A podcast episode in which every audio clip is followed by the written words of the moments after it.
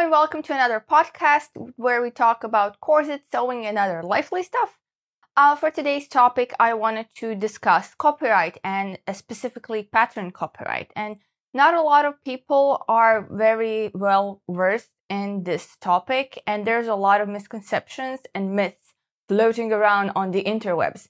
So I wanted to address it, but before we get into that stuff, I definitely want to emphasize I'm not a lawyer. This is not um, legal advice, and you should definitely check out the laws and regulations in your own state or the country where the pattern is sourced from.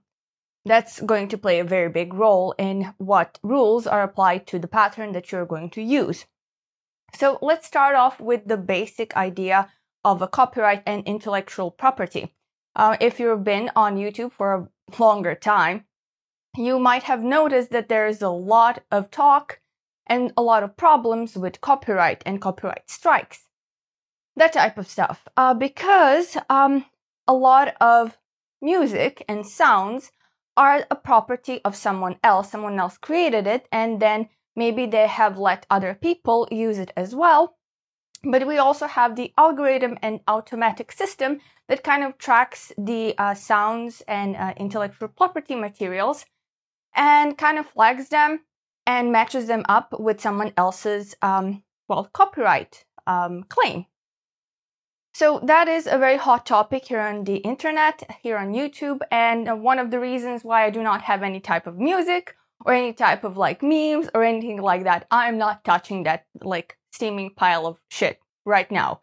Not not right now. I do not want to get my content removed because I don't know a clip from the internet of a whole jingle for music has flagged my video and removed it because I was breaking someone else's copyright and um, kind of misusing their intellectual property. So I'm not doing that. And that is one of the reasons why there's no music. I'm pretty sure you can just like pop on whatever you prefer to listen to and have a much greater time when listening to me as well. So there's that. And that is kind of like the most um, well known topic when it comes to copyright. It's usually music, it's sound, it's video, and um, video game as well. Footage and sound and uh, characters too. So when it comes to patterns, that is, um, well, garment patterns in particular, and corset patterns as well. Uh, that is a different topic because it is not an artistic endeavor, really. It is not a artistic uh, kind of like creation. It's more of a practical uh, item. So the copyright protection is a bit different, especially if we look at the USA uh, laws. Um, in the um, American, and when I say American, I mean the United States of America, not the fucking continent, okay? But I will going to refer to it as America.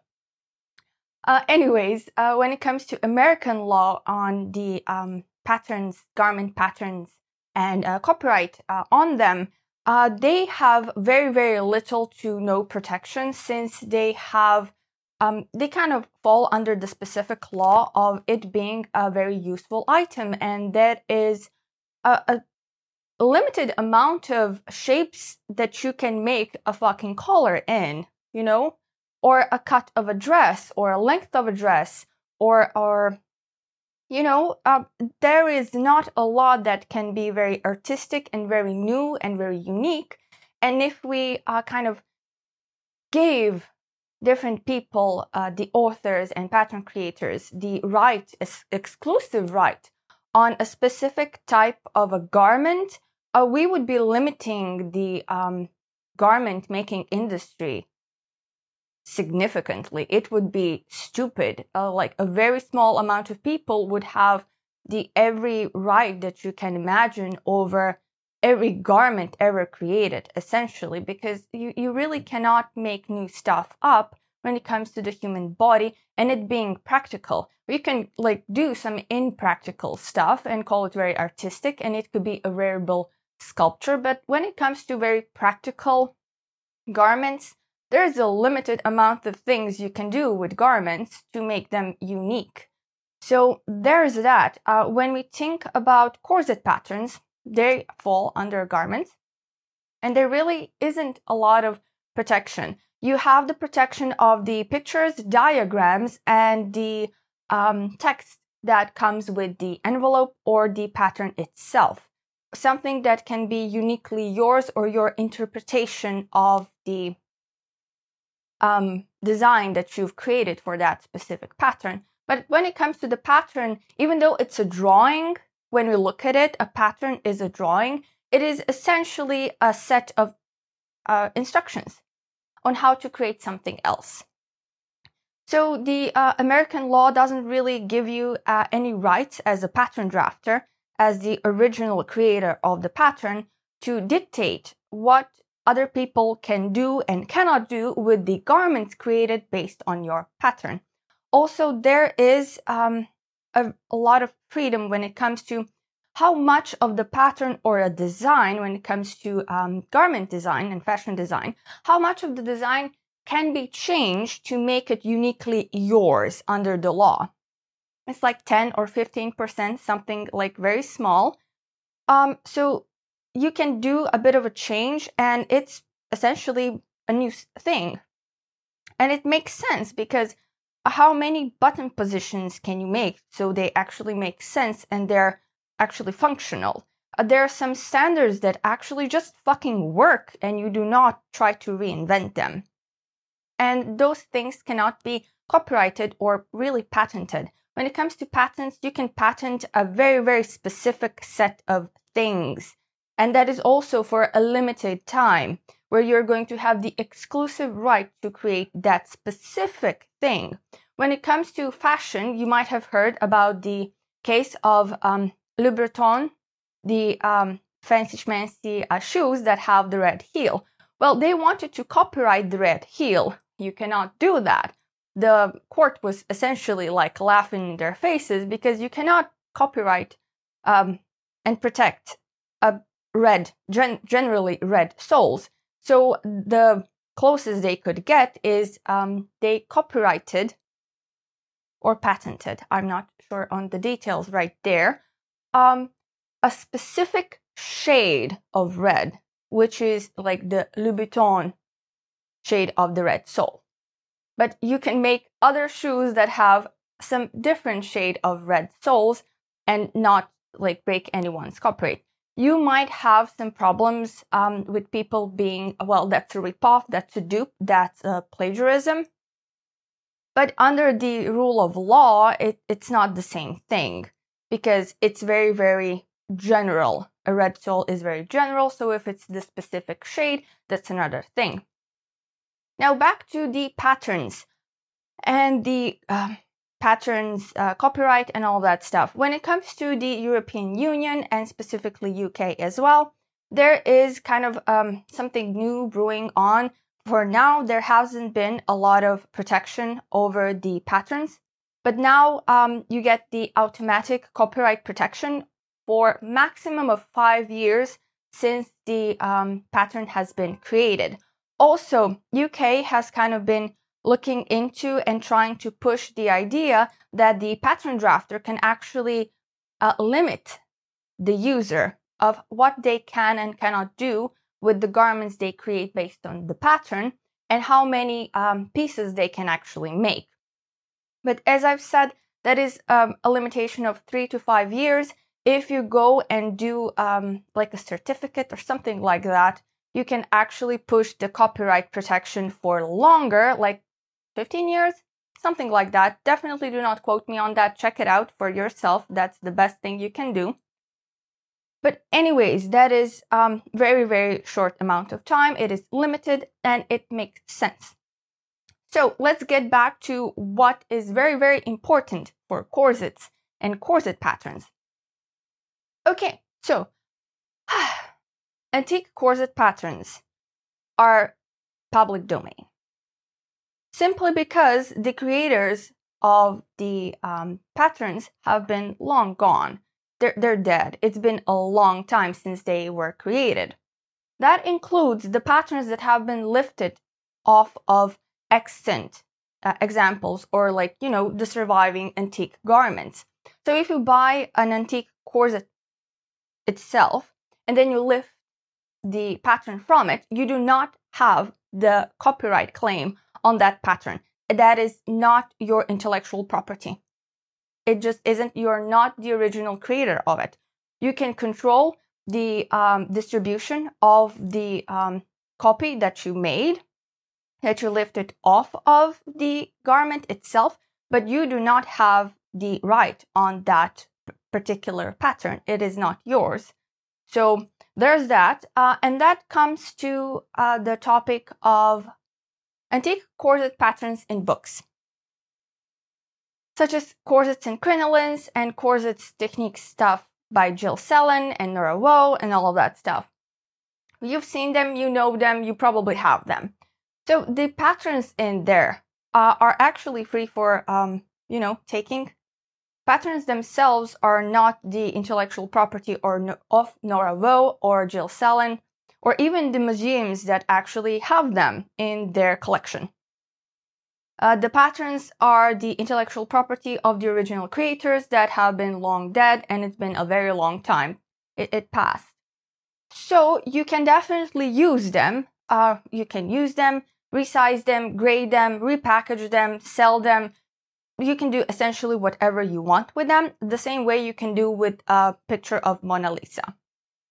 That is um, a classic that is in the public domain and anyone can essentially use it recreate it, remake it. You just cannot say like, I made this because no one's going to believe you, you made the Mona Lisa. but maybe someone's going to believe you that you made one of the um, antique corset patterns that can be found in Norah Waugh's or Jill Salen's book, for example. But like, you shouldn't really do that. That that is first off, it's a dick move. Second off, like that's just not true. That's a lie. But you can definitely recreate it, make it, and uh, sell it if you want to. You can make as many corsets as you want from it.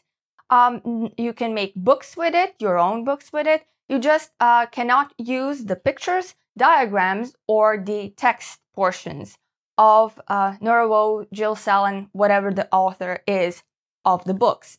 Those are their copyrighted uh, intellectual property examples. So you cannot do that, but you can repurpose, re- redraft, and reuse the pattern itself. It's a separate thing. Same goes when taking a picture of a pattern diagram, for example. If you take a photo of a pattern, for example, in a supposed, I don't know, pattern book, you know, a book of corset patterns. Yeah, we're going to talk about that one some other time. Uh, you do not hold the copyright of the pattern itself, only the picture. So the fact, oh, yes. so if the picture is not used, but you just use the pattern itself that is on the picture, um, you're not breaking any um, copyright laws. Uh, you're not um, stealing their intellectual property, since their intellectual property is on the photograph itself, not the piece in the photograph. So there's that. It would be the same um, if the photograph was of a garment, for example, housed in a museum. The author of the photograph has every right on the photograph, so you cannot use that without their without their permission, but you can definitely recreate the garment in that photograph. No questions asked. So it's the same principle, that is how it works. So that's something to think about. Um, I want to uh, make my stance on uh, pattern copyright very clear on what I believe and what I practice with my own patterns because I do draft a lot of corset patterns and I do give them for free. And the only limitation is you cannot sell them. I want them to be absolutely free. You cannot claim that you made them, of course, like that's mine. Um, that's that's pretty much it. I think you cannot. No, you can do that. Yeah, that that's pretty much it. You can make as many garments as you want. You can sell them. You can burn them. I don't really care what you do with the garments that you make. I truly, fully believe that just because you've used one of my patterns doesn't give me the right to dictate to you what you can do and cannot do with your work because that is your work. You just use one of the parts um, in your creation to create it. That is mine.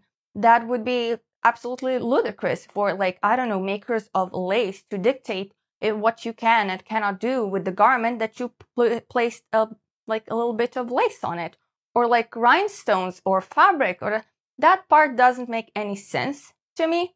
And it's basically um, a rough attempt of trying to make the uh, businesses of pattern drafters and creators uh, a bit more easier because you're kind of forced to go back and buy from them again. So that should help their business in some perverted way in their mind.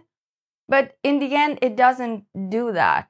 It really doesn't. We have um, big companies like Burda, Vogue, uh, Simplicity, and others that have been in business forever. And um, many small shops and big shops use their patterns to create garments and sell them. And they haven't been going around trying to dictate to people what they cannot cannot do with their patterns. Most of the time, you have the little um, line written on a pattern envelope. You can only make like 10 pieces maximum. But when it comes to USA or America, um, that doesn't hold true under the law at all because you do not have that power as the author of the pattern to dictate to your customers what they can and cannot do, especially because they haven't like um, written uh, um, a contract with you at all. They bought the damn thing and then they got it, and then this says like, well, you cannot do more than ten pieces. Like, well, that's after the fact, isn't it? So there wasn't an agreement before the purchase was made, and usually that just doesn't hold any water when it comes to like any lawsuits. Um, also, you have to keep in mind that there is um, a very interesting idea that, um, well, you shouldn't rip off other people's designs. And um, that is really, really hard to define and we can see that in the fashion industry when it comes to design. Uh, we have the runway um, examples, models, all of that stuff, big brands, like very, very um, big fashion houses with their specific designs and shticks and all that stuff. And the um, most of their creations are actually ripped off and copied and remade and reimagined and sold for um, in smaller shops, well, smaller shops, uh, cheaper shops, such as um, H&M, Bershka, C&A, all of that stuff. Uh, and they're not suing because they, it just wouldn't be um, profitable for them. It would be a loss. It would be a lot of time spent, a lot of money wasted, and the outcome of the loss would be very, very unpredictable. You wouldn't be sure if you would win or wouldn't and what the case what case can be made for it especially because you can like change it a bit for like a small part and then it's like yours or your interpretation of it. Like when are you inspired and when it's like a blatant copy. And one of the reasons so many big brands have their logo slapped and plastered all over the garments that they make is because a logo is um, protected differently it's like a trademark and something like that and you cannot copy someone else's logo. That is like blatant. That is like very very uh, simple case to do like black on white. You just cannot um, copy someone else's logo. And that is why we have louis vuitton with the lv and like the the small flowers all over the place. Like you only get items that have that shit on them and that is kind of what they became what they became recognizable for. So if you copy that you have to copy their design their logo and then you're like dude dude come on that's a copy. But then again they're not even showing that because like it's still not profitable. They are definitely oriented towards their new collection new designs new ideas new products and like catering to the customer base that they actually have because the people that are going to buy knockoffs are not their customer base and they don't really care about those people. I, I'm, I know it might sound harsh, but it makes sense. Why focus on people that are not interested in your stuff?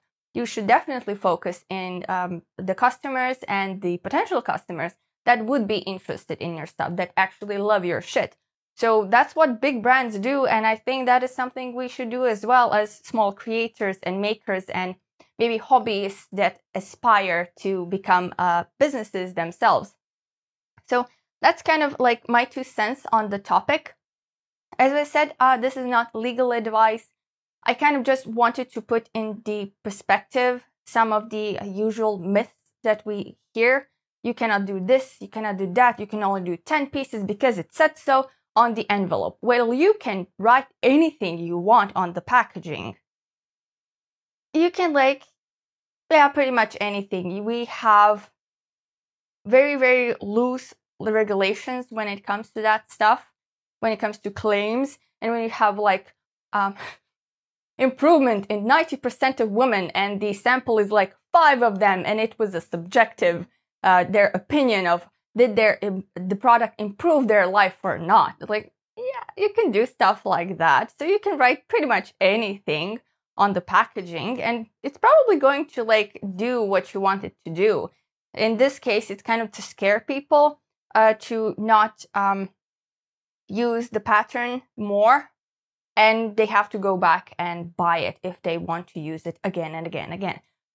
Since the patterns themselves are kind of not that expensive, we can definitely think about well, if you have made more than 10 pieces of the same pattern and you've sold them, like spending $20 to repurchase it again, it's basically nothing for you because you made such a great profit on the pattern itself through your business that, well, it's essentially, you know, just like you would buy a box of pins or something. It's, it's, um, perishable, um, material, um, that you use, perishable supply or something.